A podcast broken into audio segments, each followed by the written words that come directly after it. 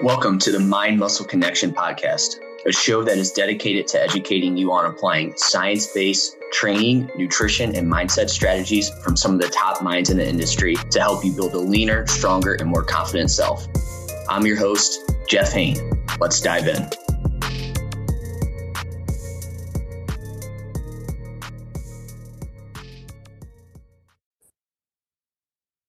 Hey guys, welcome back to another episode of the Mind Muscle Connection podcast. Today I have a very special guest back on for the second time, Greg Potter. So, in case you aren't familiar with him, Greg attended the University of Leeds doing a PhD about circadian rhythms, sleep, nutrition, and metabolism. He's also the founder of Resilient Nutrition, which leverages cutting edge science to produce foods and supplements that make feeling and performing better simple and delicious. Greg, thanks for coming back on, man. Pleasure, Jeff. Nice to speak to you again. Yeah, always, always a good time. And and uh, I, I, got I, the last time we talked, we we really dialed in sleep. Um, and I got a lot of good feedback on that episode just because I haven't really had too many episodes where I've just uh, specifically talked about sleep. So um, I had a lot of people that wanted you to get back on here. So like I told you off air, I just wanted to kind of briefly touch on, you know, since it's been a little while since we chatted, just maybe a general update on you, anything big that's happened in the last year and a half, two years, or anything like that. I have another nephew and another niece. So I suppose that's relatively big news. One of them arrived a couple of days ago. But otherwise, in terms of Congrats. my work, I'm thank you very much. I'm no longer a director at Resilient Nutrition. So I stepped down from that company about a year ago or so. And I am still working with various different companies, doing some coaching to and if people are interested in that, then they can send me a message via my website, which is gregpotterphd.com shameless self plug. Hey, you got you got to do it right. I mean, you know, this is this is what we do for a living, and um, obviously, you know, you're really smart, and and I know you can help a lot of people. So, you know, I I, I feel the same way though. Whenever I'm trying to kind of talk about my coaching, you always just kind of feel bad bringing it up, but uh, it's it's it's good. You know, more people need to know about it. Um, cool. So, uh, yeah. So so again, still coaching things like that. Who who is like typically your like kind of clientele that you that you uh, would work with through coaching? It's a real mixed bag actually. So over time it's evolved. Initially it was primarily strength and power athletes. When i did my undergrad and my masters i coached 100 and 200 meter sprinters and i helped them with everything. So my undergrad and my masters were in exercise science and a lot of people don't realize this but i fell in love with exercise first. And certainly until my mid to late 20s my knowledge of exercise science was substantially better than it was of nutrition or sleep or biological rhythms. Now I think I probably know a little bit more about biological rhythms and sleep, but hopefully my knowledge is relatively well balanced. But in that role as a coach, I help them obviously with their training programs, help them with their nutrition, their sleep, and so on. So it's relatively comprehensive coaching as it is now. But then over time, I've worked with various different types of clients. So that ranges from ultra endurance athletes. When I was at Resilient Nutrition, we did a lot of work with people rowing the ocean, both the Atlantic and the Pacific. I helped a lady named Pip Hare who sailed around the world single handedly in the Vendée Globe just over a year ago, which is a really impressive feat of endurance.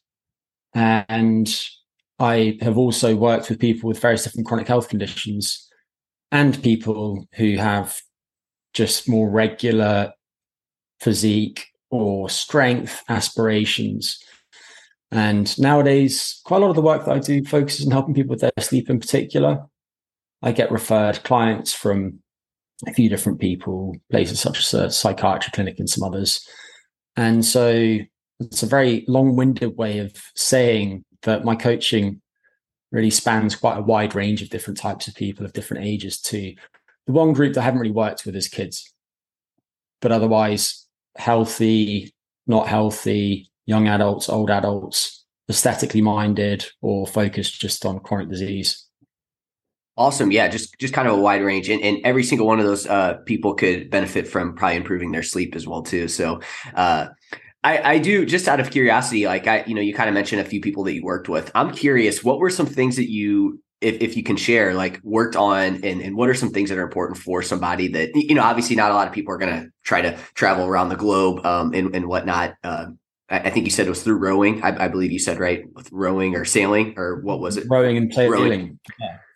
I don't think many people are going to do that, but I'm just curious, what were some things that uh, you, you know, really had a focus on there and what would be of importance of somebody like uh, in, in that, um, you know, avatar? Yeah, it's it's a really interesting context, but there are a few things I think. One of them is just making sure that people turn up at the start line well rested. There's quite persuasive evidence showing that people who get more sleep before a period of inevitable sleep loss perform better during the sleep loss.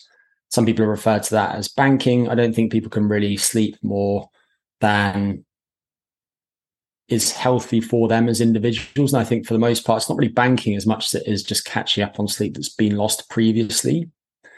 But going through a period of sleep extension for several weeks before those types of events can really help. Another is just trying to make the sleeping conditions on board as conducive to healthy sleep as possible. And for example, noises coming from the ocean or coming from equipment can disrupt their sleep. The motion of the boat can disrupt sleep. Being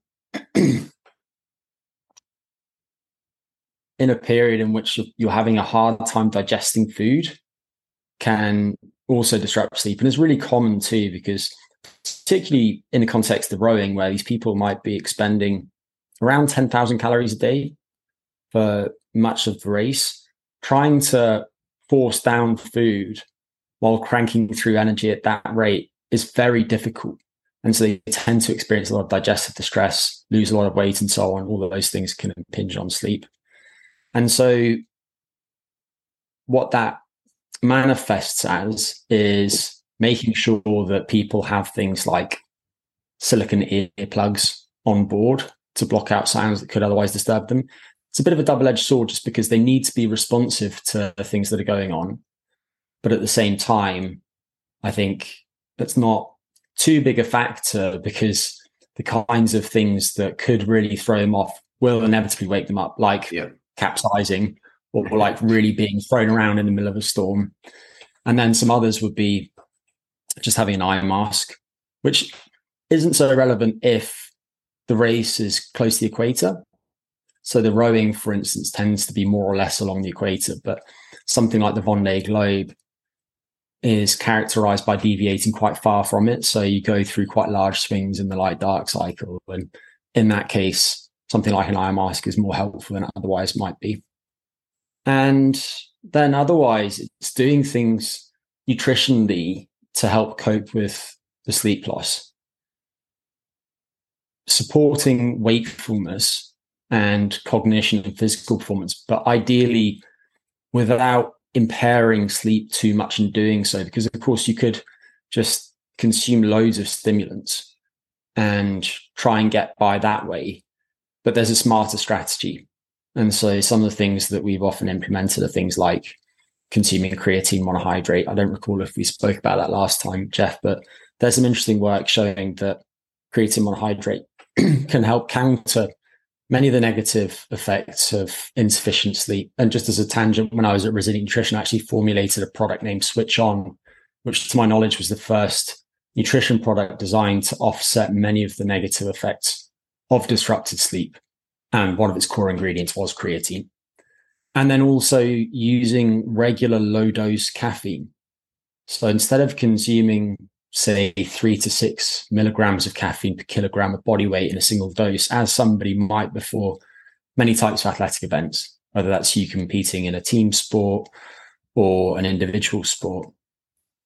In that context, when you're trying to sustain your performance around the clock against the backdrop of insufficient sleep, having multiple doses of, of something like 30 to 50 milligrams of caffeine tends to better sustain cognition than having larger, wider space doses of caffeine.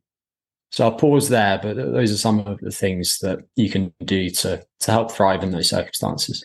Yeah, all all really like super interesting stuff. There's a, there's a few things in there that I wanted to kind of hit on. So first was so so interesting there that you said the sleep extension. So if you are gonna if you know you're gonna have a period of time where maybe you are gonna be um, a little bit more sleep deprived, having that period of time beforehand to you know kind of extend your your sleep, you know, get more sleep is going to be helpful there with that. How how many hours uh, can you expect somebody in this situation to to sleep? It's difficult to know exactly. We did actually try and track sleep in some of those events. So somebody like Pip very rarely got more than about four and a half hours of sleep per night. One of the issues, of course, is that if you give someone a wearable and you use the wearable data as a proxy of their sleep, the wearables are designed to score sleep in people with relatively normal sleep, sleeping in quite still environments. And so they don't tend to perform so well if, for instance, if for instance somebody has a sleep related movement disorder. So if, if somebody has restless leg syndrome, say, and during their sleep they flail their limbs around while they're fast asleep, they, they might end up being scored as being awake during those episodes. So for somebody like Pip, where the environment is moving the boat around a lot while she's trying to nap, she might well be scored as being awake when she is in fact asleep. So I think in those circumstances, using self-reported data is actually really helpful. And we have tried to do that in, in some instances. But for her, I think, and I would have to look back at the data, but I think her her mean sleep duration was scored as probably being under four hours per night. The rowers, they tend to get more sleep than that. So I mentioned earlier that they more or less follow the equator. It's not so technical in that for somebody who's sailing around the planet, there's a lot going on in terms of taking care of equipment and all of these different tasks that need doing. It's an incredibly skilled thing to do.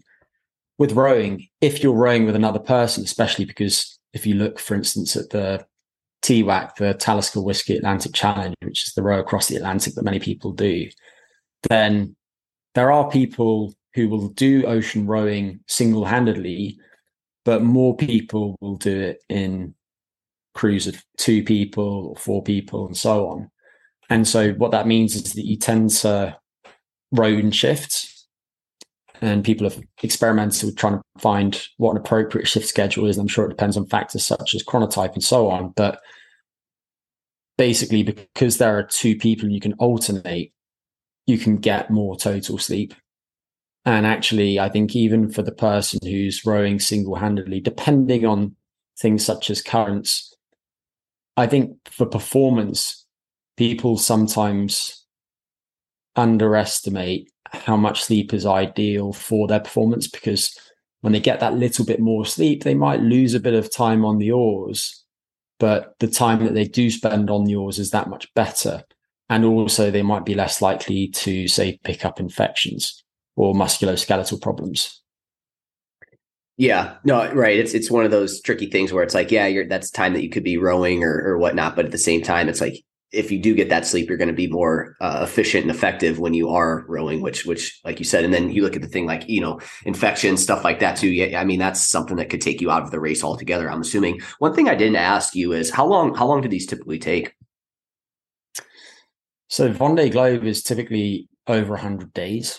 Wow. Really depends heavily on conditions. And then rowing, it depends on things like the direction that you go across the ocean. It's much harder going from say America to the Canary Islands and vice versa. But in the case of the Talisker whiskey, if it's a two man crew, if you do that under 40 days, then you've accomplished something that's very impressive. Yeah. So we're talking about north of a month normally. And in something like the Vendée, I'm talking about probably north of three months for most people.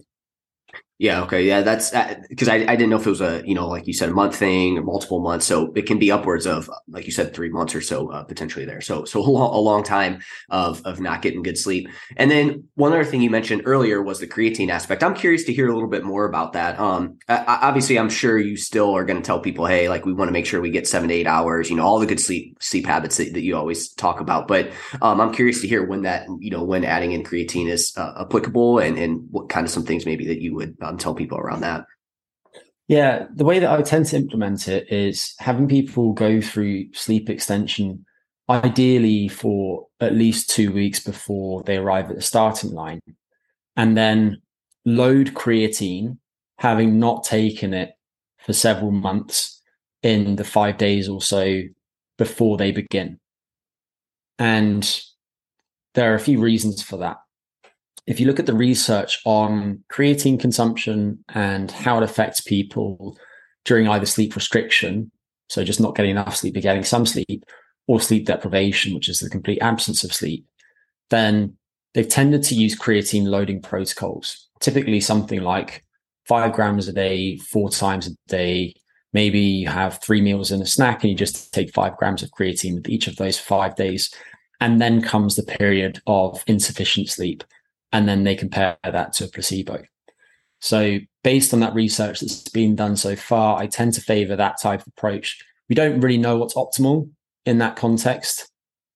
Comparisons of different creatine loading strategies just haven't been done. What I'll say is that it's harder to bump up your brain creatine stores than it is your intramuscular ones.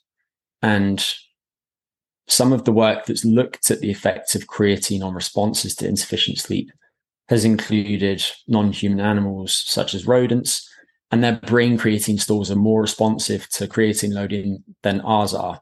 So in a human, I'm guessing based on the data that I've seen, creatine loading might bump brain creatine stores by something like 10%. So I don't think it's ever going to have a dramatic effect, but I do think that the effect is there based on the research that I've seen. We might find that it's possible to boost creatine stores in the brain more in the future, either using different loading strategies or using some related supplements, guanidine acetic acid being one of those. Safety profile of that is dubious. So I certainly wouldn't recommend it, but it's very interesting. So that's typically the approach that I'll have them take. And then during the event, I'll just have them take a, a relatively typical maintenance dose, but towards the higher end of what somebody might normally consume. For most people, for maintenance, three to five grams is fine. That will do the trick. That will keep your stores topped up. And in these contexts, I might bump that up to about 10 grams or so. The issue with creatine is just that for some people, it can cause some gastrointestinal distress. It has some osmotic properties. It tends to draw water into the digestive tract, and that can lead to some discomfort. So you have to play around to see what's right for the individual. But that type of strategy tends to work. And in terms of the mechanisms by which creatine is thought to exert these protective effects in this sleep deprived context, if you think about caffeine, then the main way by which it reduces sleepiness is by acting as an adenosine receptor antagonist. So the longer that you've been awake, the greater the accumulation of adenosine and ATP in the extracellular spaces in the brain. So the spaces between cells in the brain. And these promote sleep. So it's a very simple and elegant mechanism when you think about it. The longer that you've been awake, the more sleepy you tend to be. With creatine, whereas caffeine blocks the interaction of those sleep promoting chemicals with their receptors. Creatine stops them accumulating as much. And it does so basically by, by recycling these metabolites at a higher rate.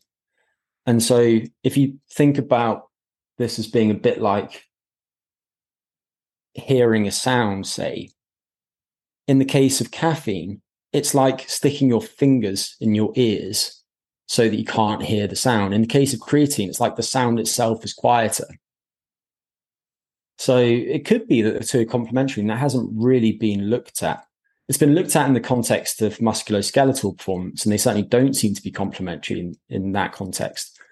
But regarding the brain and wakefulness, we don't really know yet. So it could be that that's a really nice combination.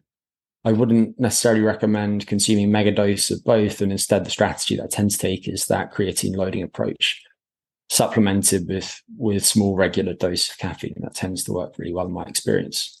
And then finally, in terms of the actual effects that have been shown, that type of creatine loading has been shown to both help preserve various different aspects of cognition.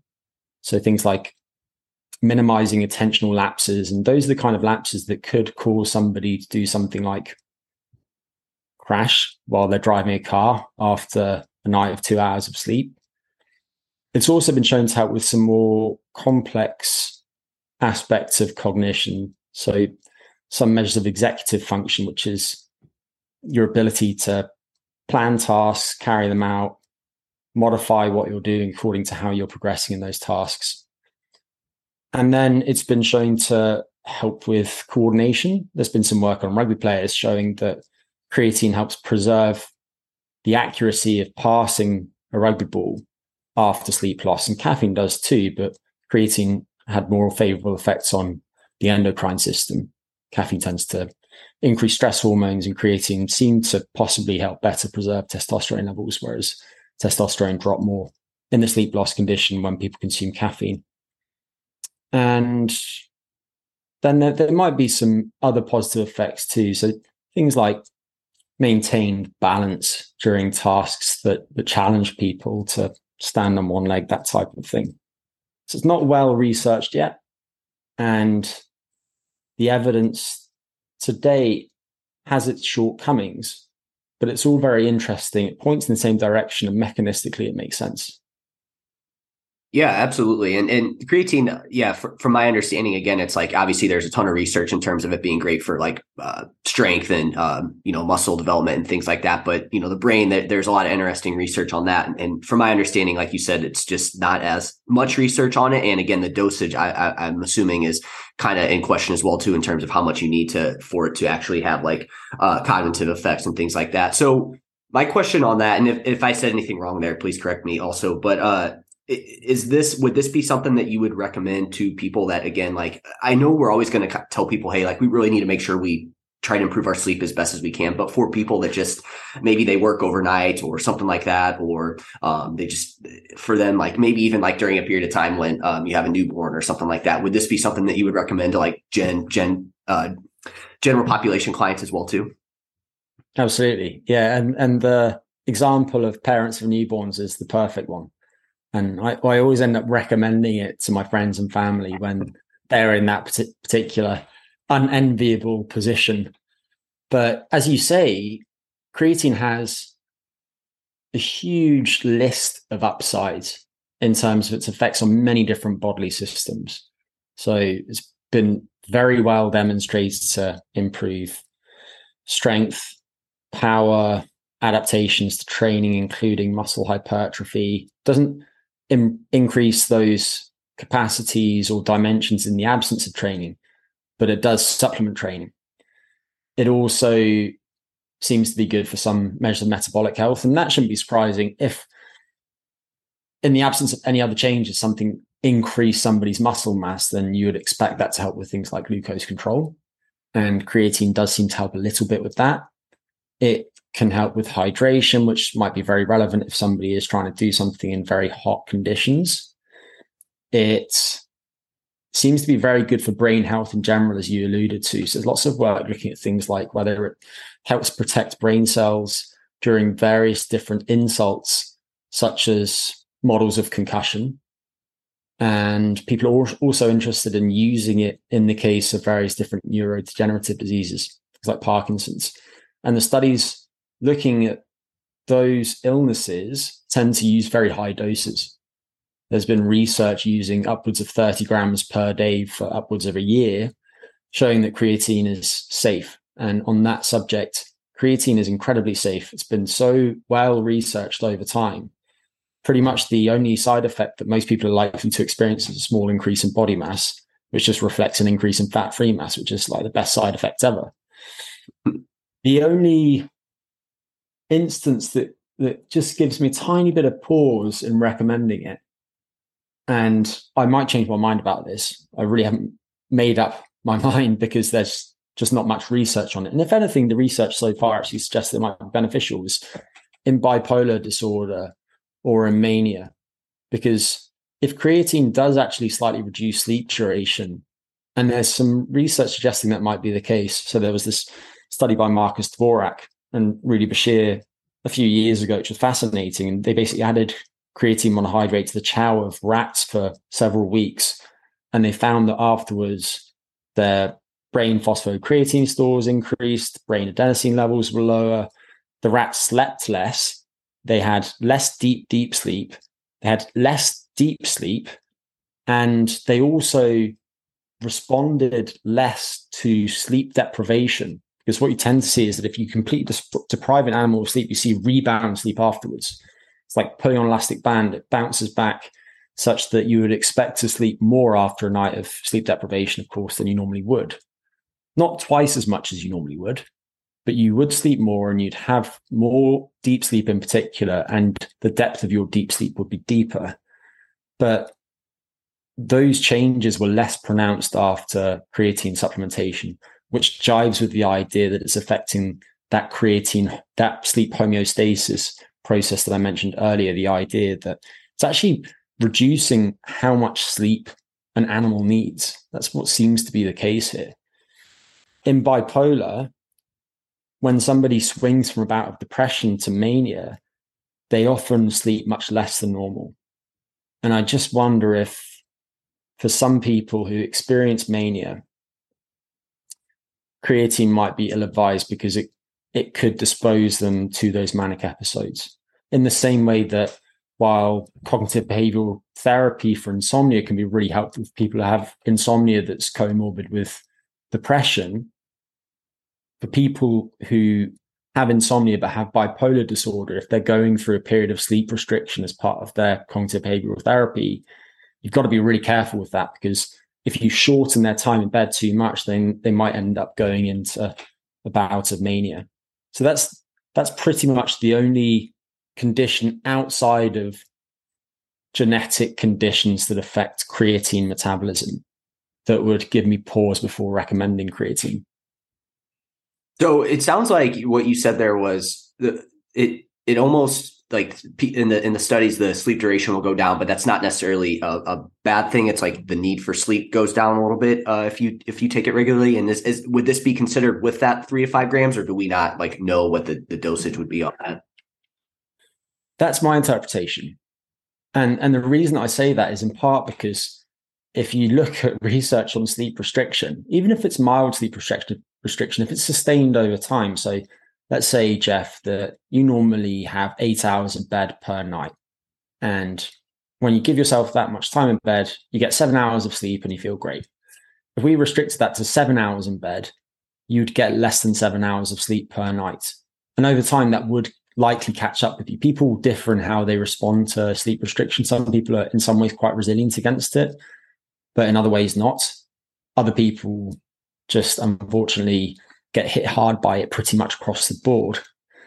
But let's say that you're in the middle in terms of how you respond to it. That type of regular insufficient sleep is going to negatively affect many aspects of your metabolism, cardiovascular health, cognition, brain health, and so on. What's interesting about creatine is that if it does indeed affect sleep, and reduces it and reduces deep sleep, which we would expect based on these mechanisms, when you look at all those things that I just mentioned metabolic health, cardiovascular health, brain health creatine either has neutral effects and positive effects on all of those. And so, given that it seems to be affecting sleep homeostasis specifically, so that accumulation of adenosine that's involved in regulating the total amount of sleep that somebody gets over time, to me, it seems to actually be reducing sleep need somewhat. And I don't think the effect is dramatic, but I think it probably is there. We definitely need more research on this. And it, it might make some people laugh to now hear me say that there hasn't actually been any published research showing that creatine dramatically reduces sleep in humans. But my understanding, having having spoken to one of the authors that did that research on rats, is that they follow, followed it up with an experiment on humans that hasn't yet been published that found the same thing in humans, but to a lesser extent, which is exactly what you would expect based on what I said about differences in how creatine supplementation affects brain creatine stores.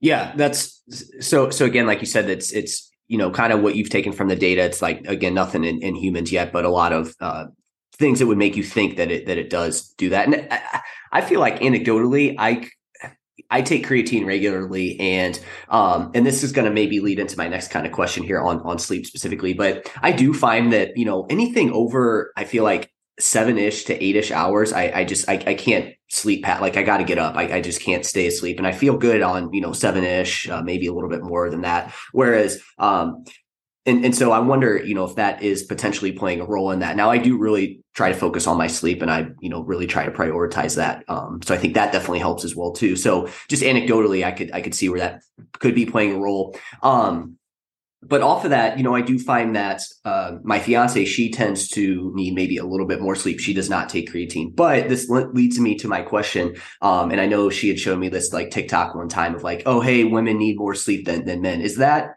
so? I don't know if there's anything you want to hit on with what I said about the creatine, but is that true, or is that just something that again, you know, TikTok person said it and it just took off?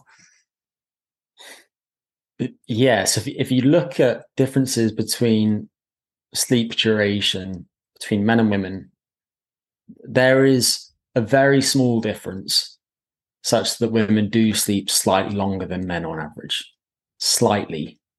And at a given age, their sleep tends to be earlier once they are physically mature.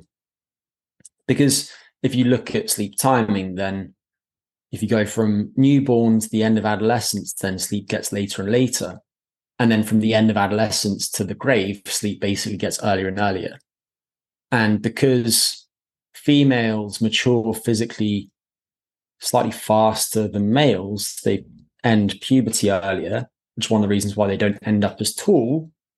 And then from that point on, they're getting earlier for slightly longer, hence their sleep is slightly longer. And it's actually thought to be a, a sexual selection thing that if you look across history, interesting, there's some work on this recently then it seems, going by things like fossil remains and whatnot, that men and women who are together on average, the age gap is roughly seven years in many different parts of the world across time.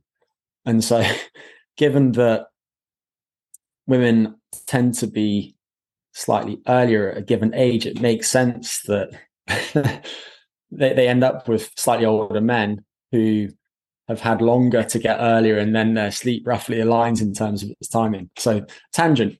But yes, there, there is that small difference. However, people do vary substantially in their sleep needs. And that is true within a sex and within an age group. And so if you, for instance, Jeff, feel that you're fine on six hours of sleep per night, just as an example. There'll be somebody else exactly the same age as you, also male, who will feel like he needs nine and a half hours per night. And if he gets less than that, and then he starts to suffer. And I don't think that your ability to cope with sleep loss biologically improves when it's tested. If anything, actually might get slightly worse. People might develop coping strategies because they know how the sleep loss affects them. And that's very relevant in the context of something like rowing in an ocean or sailing around the world. But biologically, sleep loss continues to deteriorate people's bodies, even if they've got this background of sleep loss if anything, it might I think it might deteriorate them more because their resilience at baseline will be compromised. And then finally, just going back to what you said about creatine, your personal experience drives with my own. So I find that when I take it, I sleep slightly less, my sleep is slightly lighter, so I'm slightly more likely to wake up. And my sleep doesn't rebound nearly as much. So for example, a couple of weeks ago, I went to a wedding and had three nights of not getting that much sleep. One of the nights probably had four hours of sleep. And historically, if I had that background of insufficient sleep, then the night following, when I gave myself a long sleep opportunity, I'd be able to sleep well over 11 hours. When I've been taking creatine, my sleep duration is barely different. It, it might be up to 45 minutes longer than baseline, but it really isn't very different. And maybe that's a placebo effect. I don't know, but I suspect it isn't. Yeah, that's that's super interesting. So so again, it yeah, it sounds like again that can be something that obviously there's a ton of benefits, you know, outside of this, but that could just be a, a potential added benefit. And and the cool thing with creatine is it's relatively inexpensive too. And I'm assuming we're talking mono creatine monohydrate uh, as well too when we when we Always. talk. Yeah. Um, but I don't know if you've noticed this, but I do find that in the last, and this kind of is on par with everything else in the world, but I do feel like in the last six months to a year, creatine prices have gone up pretty substantially from what they were before. And I don't know if, if that just has to do again with the, the way the market is in general, or if, you know, more and more people are finding out, you know, kind of these just more overall health benefits of, of creatine. Yeah, I, I don't know how much of it is demand driven, but I know just given my involvement with resilient nutrition that the raw material cost of creatine monohydrate has increased substantially in the last couple of years, which is true of most things. I don't know how it's changed relative to the average price of similar goods because the price of certain items have swung wildly and others haven't moved around quite so much. So I don't know what's the case of creatine, but yeah, it is a good bit more expensive than it used to be. However, it's still cheap compared to most supplements. And in terms of the demonstrated benefits of creatine, I think they're pretty much second to none. It always cracks me up to see people who are frankly obsessed with longevity get very excited about certain thought to be longevity promoting supplements that cost $100 per two week supply. And they're not they're not doing decent exercise training programs and they're not taking creatine. And i just think you've just got this the wrong way around mate and then it, usually it's probably uh, the reply is, "Well, isn't creatine bad for you? Doesn't it do you know whatever?" I don't. I, I don't oh, yeah, know what. Yeah. I, it wrecks the kidneys or something. Yeah, yeah. yeah. Uh, awesome. Is there is there any any people that you would potentially like say, "Hey, you're at a higher need of of creatine"? Like you're somebody that you know these are some cer- certain things that I would look out for, and you might need have a, a higher need for it than than somebody else. Yeah, vegans for the most part just because if you look at the creatine content of foods, then the foods that are richest in creatine tend to be meats and fish. So things like beef and various different fish are quite high in creatine. And somebody like me who eats quite a lot of those items will consume several grams of creatine per day just by way of diet. So I'm going to probably respond less to it than many people would. But for vegans in particular, vegetarians less so, but probably this is relevant to them too. They just won't consume as much dietary creatine. And so they're more likely to benefit from it. There might also be people who will turn over their creatine store slightly faster than others. So, if, for instance, somebody was doing heroic volumes of exercise, especially if they were consuming a plant based diet, and then also I think that there might be certain health conditions that could have a similar effect, or otherwise just indicate a greater need for creatine or that people are more likely to benefit from creatine supplementation. So one of the things we didn't touch on earlier, for instance, is is treatment resistant depression. And depression is really widespread now. And some people they get given pretty typical treatments for depression. So, in the case of pharmaceuticals, that might be SSRI, selective serotonin reuptake inhibitors. It might be monoamine oxidase inhibitors. And they might not respond to them. And then they try a different drug and they don't respond to that either. Interestingly, there's some work showing that if you give these people creatine monohydrate, it boosts their mood when they haven't responded to these other interventions. And so I certainly think that there might be clinical conditions where creatine needs are substantially higher than they otherwise would be. There, there might also be some additional health conditions too. I'm just thinking about methylation states and whatnot, but I don't think it's worth going there. But creatine has some involvement in methylation pathways.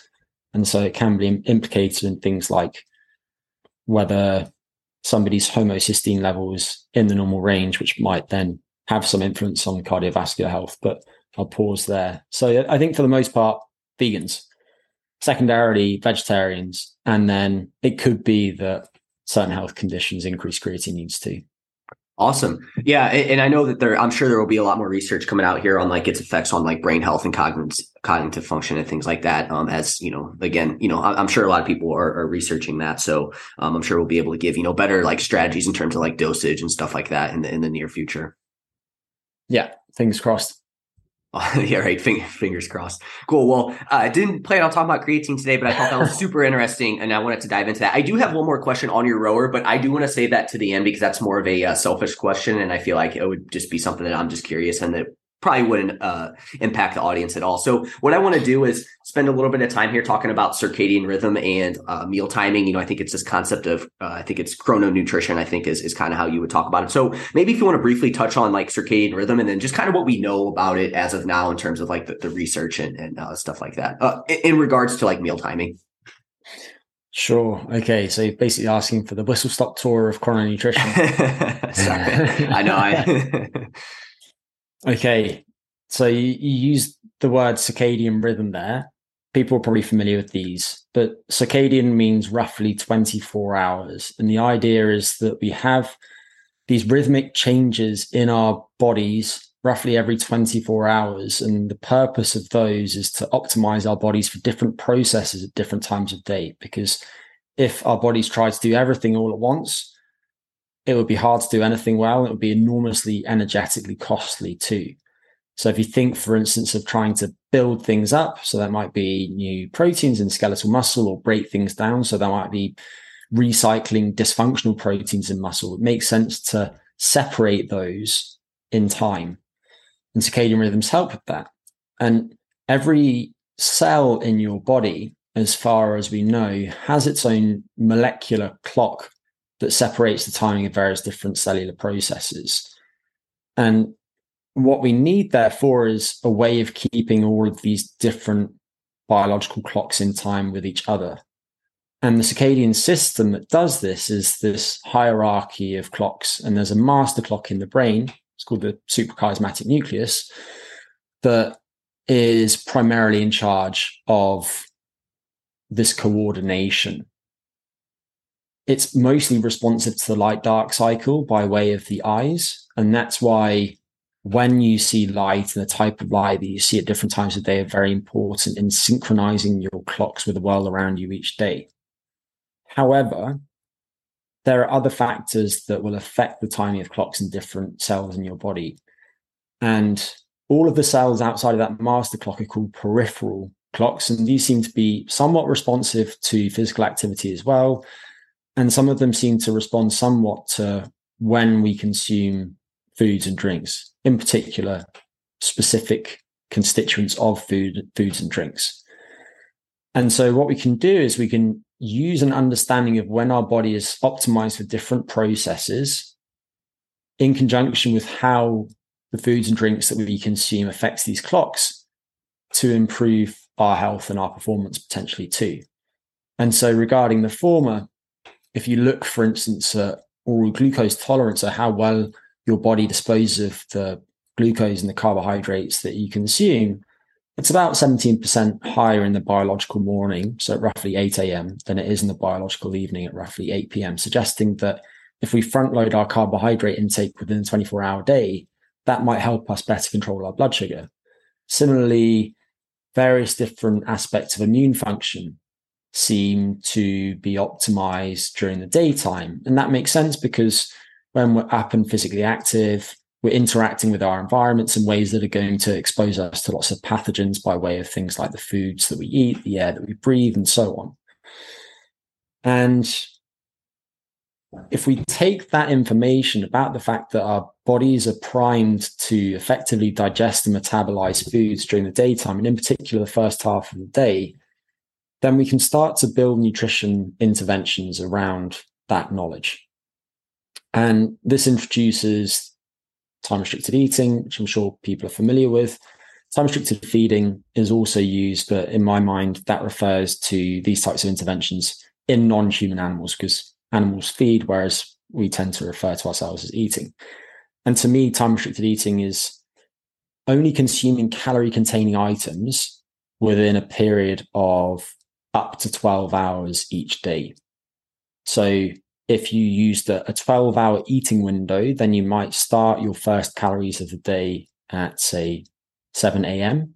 and you might finish your final calories of the day at 7 p.m. And if you look across different studies, then it's clear that time restricted eating can exert some health benefits. And for most people, there's a sweet spot between about an eight hour eating window and a 10 hour eating window if they're interested in their general health.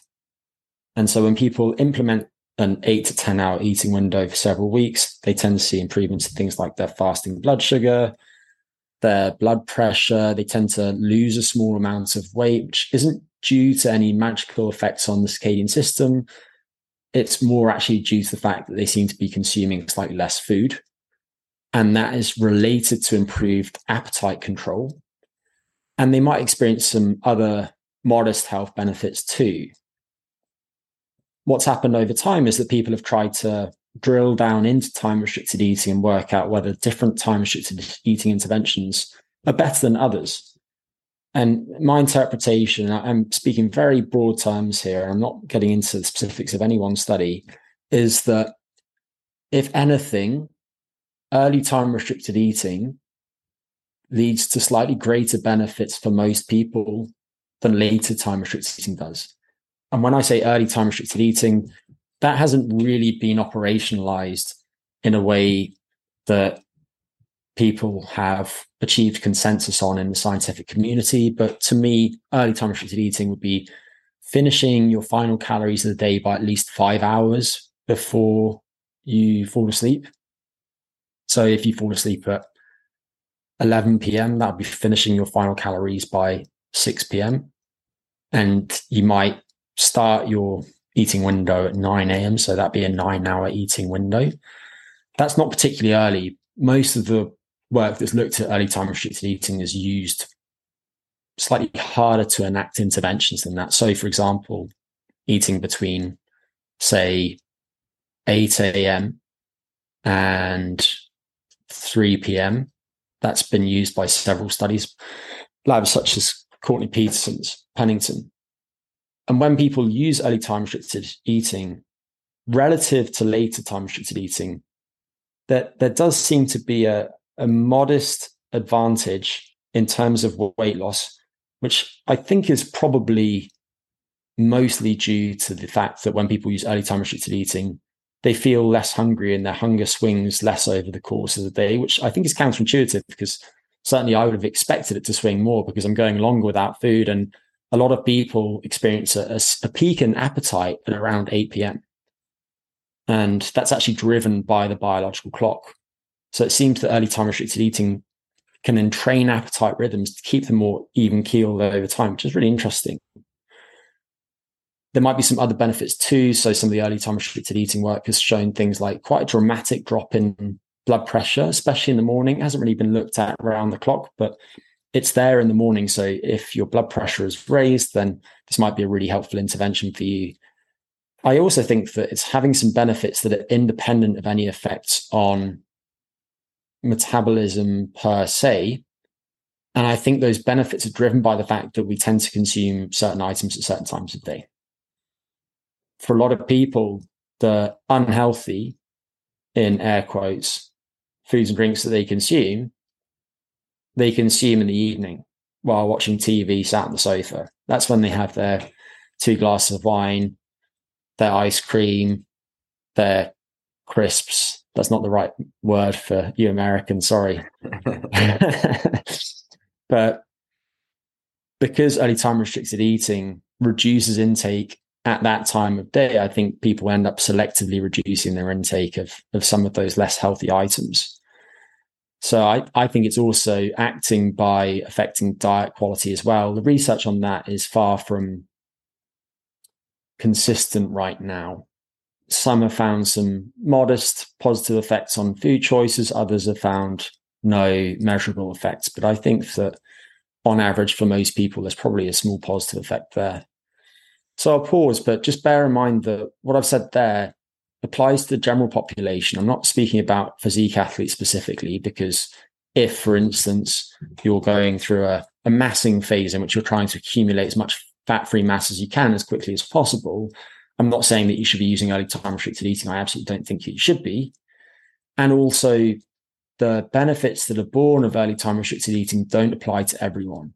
It's likely most helpful for certain people, in particular for people with certain chronic cardiometabolic health conditions, metabolic syndrome, obesity, overweight, hypertension, those types of issues.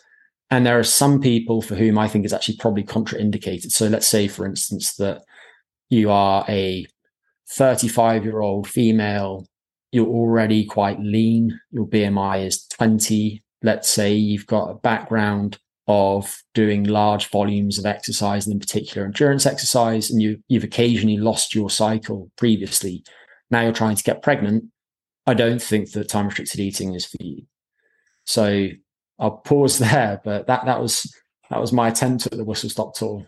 No, that was that was actually really good. Uh, I, I, threw a lot at you there, and and you uh, pretty much hit on everything I wanted you to there. So so I, I, applaud you for that. And I what I liked specifically about what you said was towards the end there too, where you did specifically say, hey, like there are still going to be certain situations where this isn't going to be great for everybody, right? Like we still need to kind of we, we can't lose sight of, of, the big picture, right? So like you said, somebody that is trying to, you know, like you said, gain weight, uh, if they're trying to mass or something like that, like eating, you know, whatever it may be, three to four thousand calories in that short time span is probably not it's going to be hard to do, right? And then you're going to run into, you know, GI distress, digestion issues, I'm sure. Um, but also even the person too that you said, if they are somebody that's already relatively lean, trying to potentially get pregnant, doing all these things, and they're they're you know you're they're going to be somebody in that kind of low energy availability state, and for them, you know, you, you you're saying probably not going to be great. So anybody that is specifically not trying to be in that low energy availability state, probably going to be somebody that time restricted eating isn't going to be um, the best for. Yeah, yeah, I agree with that. And I'll mention a couple of things. So one is that ironically, there are some people for whom time restricted eating will improve their fertility. So you take somebody who's overweight or obese at baseline, if they lose a bit of weight because they end up eating less when they implement time restricted eating, then you're probably going to see improvements in the endocrine status. You might see their sexual function, function improves, and you might see that in men, for instance, their their sperm count or morphology improves. Not lots of research on that or anything, but if their general health is improving, then their reproductive health will probably follow. Another thing that I'll mention is that I think even given those caveats that I mentioned, this is not something that's for everyone. I think there are some principles from chrononutrition that, that do actually apply pretty much across the board. And so I mentioned, for instance, that glucose tolerance tends to be higher in the morning. I think most people, certainly on days when they're not doing strenuous exercise, will benefit from front loading their carbohydrate intake within the day.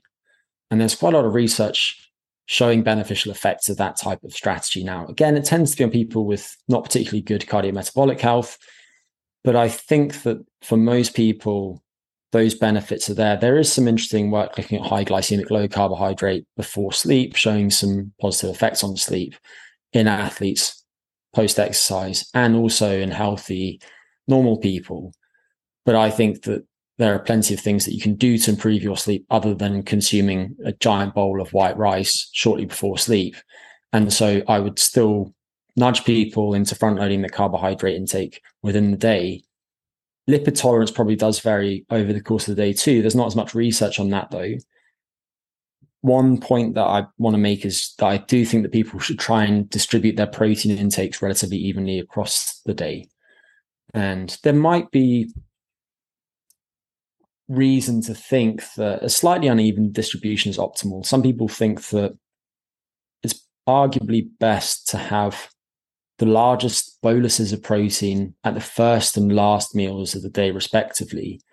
But I would just nudge people into trying to distribute protein intake quite evenly across three to five meals and or snacks per day because in many countries in the west and this is true of both north america and the uk people tend to consume very little protein at breakfast a moderate amount at lunch and lots at dinner. Maybe you have cereal at breakfast and then you have a sandwich at lunch and then at dinner you finally have some steak and some potatoes yeah there's a really easy win to be had by just adding a substantial amount of protein to your breakfast. There's loads of research showing that high protein breakfast reduces total energy intake in the remainder of the day. It improves glycemic control, so reduces blood sugar swings the rest of the day. There are all sorts of benefits to be had. And so I think being practical, aiming for a roughly palm sized portion of protein, protein rich food at each meal is a good way to go.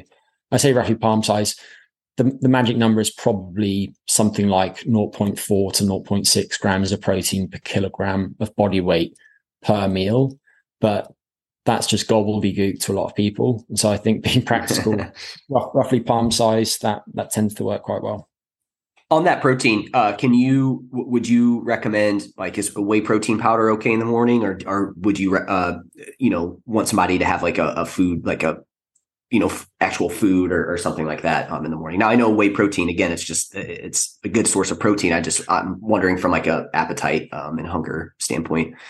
Sure, whey whey is great, and interestingly, a lot of the research that's looked at manipulating first meal protein intake has used whey specifically.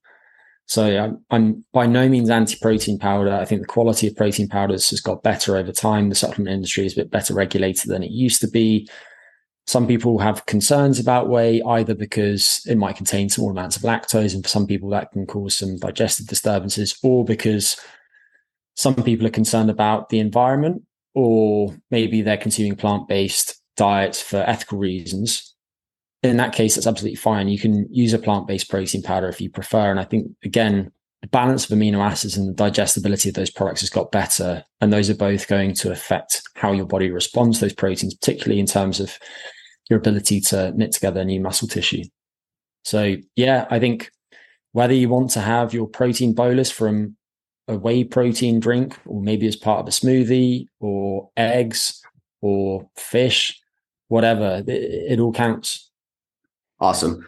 Um, and, and, a couple things on this. So I, I think again with all this, it, it, I wanted to bring this up because I am really intrigued by a lot of the research lately on time restricted uh, eating, just from, like you said, you know, from the circadian rhythm standpoint, you know, just being more efficient, you know, throughout the day. Um, and then also just it in the research showing that like people without like, you know, tracking and whatnot, they, they do find that people will eat less overall. So I think it can be a great tool that to add in. But I, I always want to, and I know you probably feel the same way. I just always want to kind of sh- the the caveat is like I, am sure that again that's important, but your overall energy intake for the day is probably going to play a bigger role in all this, right? Where it's like again, if you don't control for that in some way, um, again it can indirectly help that. But again, if you're still consuming loads of calories throughout the day and your energy balance is out of whack, this is probably going to take a little bit of a backseat to that. Uh, yeah, absolutely. Absolutely. I think people have probably focused too much on meal timing recently. Something I posted about on Instagram briefly, but it's quite common now to hear people say things like when you eat is more important than what you eat. And some of my PhD work focused on chrononutrition, and I, I just think that's nonsense. I, I don't think it's helpful because when you eat and what you eat both matter, and they matter for different reasons and for different things. So, for example, you might find that when you eat is really important for the function of those peripheral clocks that I mentioned previously. And maybe it's relatively more important than what you eat, although it'd be very difficult trying to actually operationalize that. However, what you eat is going to be really important for things like your nutrient status. If you're consuming a diet that's deficient in magnesium, then optimizing your diet timing just isn't really going to matter. You need to consume more magnesium. And so you should try and address both of those things. And one point I would make relates to what you said, Jeff, is that for a lot of people, they're going to be trying to reduce their food intake. And time restricted eating tends to have that effect on people, which is great. However, there are some people that really struggle with controlling their food intake. And I'm just thinking about the fact that you're very interested in resistance training. And I suspect that some people listening to this might be very interested in that too and very interested in their body composition. And many of those people might have experienced either disordered eating or have had a, a frank eating disorder. And I, I do wonder about whether time restricted eating might be contraindicated for people with conditions such as binge eating because it could be that this is this is just putting fuel on the fire of the binge purge cycle such that they go a long time trying to purge maybe they're hyperactive during those times and they're not eating anything and then they're implementing these really short eating windows in which they're consuming enormous volumes of food in very short periods and maybe they're combining that with some other purging mechanisms.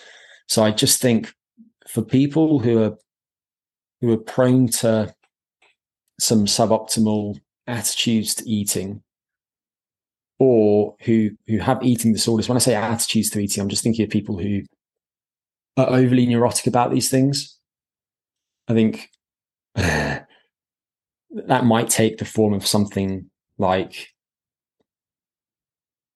a, a, condition in which people become overly obsessed about doing things as healthily as possible, mm-hmm. orthorexia.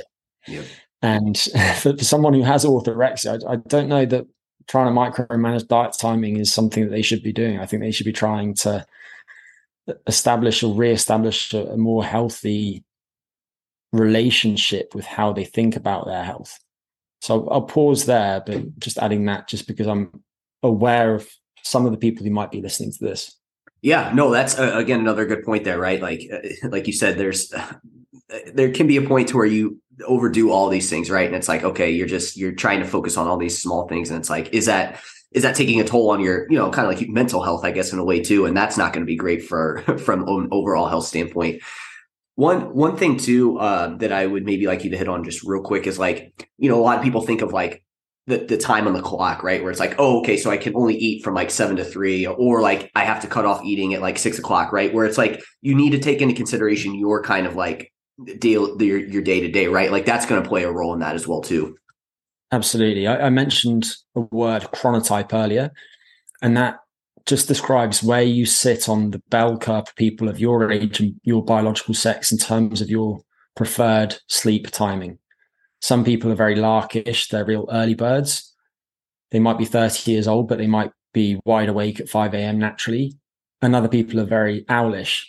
They're the same age and they're still not sleepy at 2 a.m. in the morning after being up for the previous 12 hours. So rather than thinking about things relative to the social clock time or your local time zone, you should always think about your diet timing relative to your sleep wake cycle. And that's why I mentioned earlier that I think about early time restricted eating as being finishing your final calories of the day at least five hours before your sleep onset. And obviously, things like shift work throw spanners in the works here. But if we think about somebody who's not a shift worker who sleeps roughly in accordance with their body's clock, so they go to bed when they feel sleepy and they wake up when hopefully they're well rested in the morning think about it relative to your sleep. And if you have to wait to an alarm, then I would think about the timing of your first meal relative to when you would think you would naturally wake up. And so I typically tell people to avoid calorie intake, certainly in the first hour before waking. Two reasons for that. Maybe the most important of those is that shortly before you wake in the morning, there's a large spike in cortisol synthesis. And that's to mobilize energy reserves, increase your blood pressure, boost your arousal for the day ahead. But cortisol tends to interfere with your ability to regulate your blood sugar. There's also the potential for melatonin levels in your blood to still be somewhat elevated. The relevance of that is that melatonin reduces glucose stimulated insulin secretion, which makes sense overnight. Because if you think about the fact that while you're asleep, you don't have food coming in, which could otherwise cause your blood sugar levels to drop too low, melatonin that's being synthesized while you're asleep can help nudge up your blood sugar levels. Then it can help you control your blood sugar at a stable level overnight. However, if when you wake in the morning, you've still got a slightly elevated melatonin concentration in your blood, then again, maybe that's going to worsen your glucose control at that first meal. So I'd say wait at least an hour after you wake or after you naturally wake up in the morning for your first calorie intake of the day. And then at the end of the day, I think across the board, I wouldn't recommend people consume any calories within about two hours of sleep onset, regardless of whether you're doing time restricted eating or not. There, there might be research that comes out that changed my mind about that. So there's been the practice in the bodybuilding community of if they wake up in the middle of the night, maybe nailing a, a protein shake because it's another opportunity to boost muscle protein synthesis and muscle protein balance. I wouldn't recommend that though, just because I think it's it's fair to personify your organs and say that things like your your digestive system, your pancreas, are actually sleeping at that time. And so it's it's good to give your organs a break for various different reasons we haven't got into, but those include things like just recycling dysfunctional cellular structures. That overnight fasting period does seem to help with that. And so you've got to give your body a chance to cleanse itself, speaking in very simplistic terms. Yeah, and eh, the, I, I, like that you the the body the person waking up in the middle of the night probably not great. You, you don't you don't need to, to, to do that. But you talked about like you know like you said cutting off food like a couple hours before bed. That for me again anecdotally is one that you know when I look back you know my years when I wasn't really focused on sleep and even when I've you know now I'm more aware of it and I've maybe had to eat something a little bit later. I can definitely see how that that impacts i think my digestive system and just sleep in general um, when i eat you know too close to bed. And i think food choice is obviously going to play a role in that as well too. But um, that's one that I, have noticed it definitely plays a, a big role um, in in terms of like sleep quality and like waking up in the middle of the night and things like that. Yeah and that hasn't been well studied. I think the most relevant study that comes to mind was by a guy named jonathan jun a few years ago and they compared people's responses to having their final meal five hours before sleep to having the same meal one hour before sleep. And they basically found that sleep architecture didn't change, interestingly. And they used polysomnography, which is the gold standard way of assessing sleep. But they did find that the later meal condition led to larger post meal swings in blood sugar and higher cortisol levels too during sleep. And while there weren't those polysomnographic change in sleep, I think many people subjectively feel they sleep better with an earlier dinner. And some of the time restricted eating research bears that out too.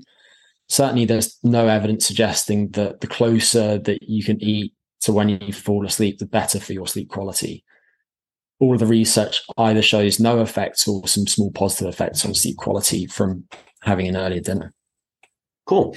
So uh, I just I want to be respectful of your time. We're, we're a little over here. So so two questions. So um, first is and this was one that I wanted to go over earlier. So just you can answer this as short as, as you want. So with that rower in that situation, I'm curious. Do you have them maybe go uh, into their race at a little bit of a higher body fat level um, than you would have for somebody else? Um, and then lastly, um, just to end the the episode, just anywhere where uh, if there's anything coming up that you want to lead the audience to and or um, where they can find you. Awesome. So regarding the rowers yes absolutely. And and that is typically how people will approach these types of events. They'll try and gain a substantial amount of weight. And interestingly we spoke briefly about resilient nutrition earlier. Resilient nutrition was really born of some work that my founders and I did with two guys who were rowing the Atlantic Max Thorpe and Dave Spellman. And they went on to break the world record after we worked with them. And they used prototypes of our first products while they did that. But we don't take any credit for the fact that they accomplished that. But if you look at their strategy going into the race, then it was basically to get as big and as strong as possible. And in particular, to increase their body mass and improve their strength endurance in certain exercises. So they were doing things like quite high rep Romanian deadlifts with a lot of weight. And they both gained over 10 kilos in preparation for the event. And they both lost, I don't recall exactly how much weight, but roughly 20 kilos during the event, which is which is quite typical Yep. That's, I think, slightly greater than average, but many people will actually lose a little bit more weight than that, and others will lose a bit less. So yes, they absolutely need to, to bulk up first. And then in terms of where people can find me online, website is gregpotterphd.com and I'm at Greg Potter PhD on social media, which is primarily Instagram. I am also on Twitter. God forbid I'm on TikTok, where I think I've got about two followers, which I'm I'm chuffed to bits about. That's the highlight of my career. I love it. Uh, yeah, it's just super interesting stuff there on that. I, I, I figured it would be something where, again, you probably don't want them to gain a ton of weight and body fat beforehand, but definitely making sure they they do put on some weight heading into that, I think would be beneficial.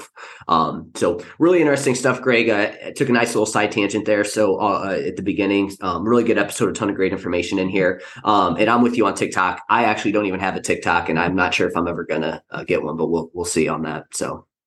Well, I think that's smart. All right, man. Well, again, appreciate your time. Thank you for coming on, and we'll talk to you next time.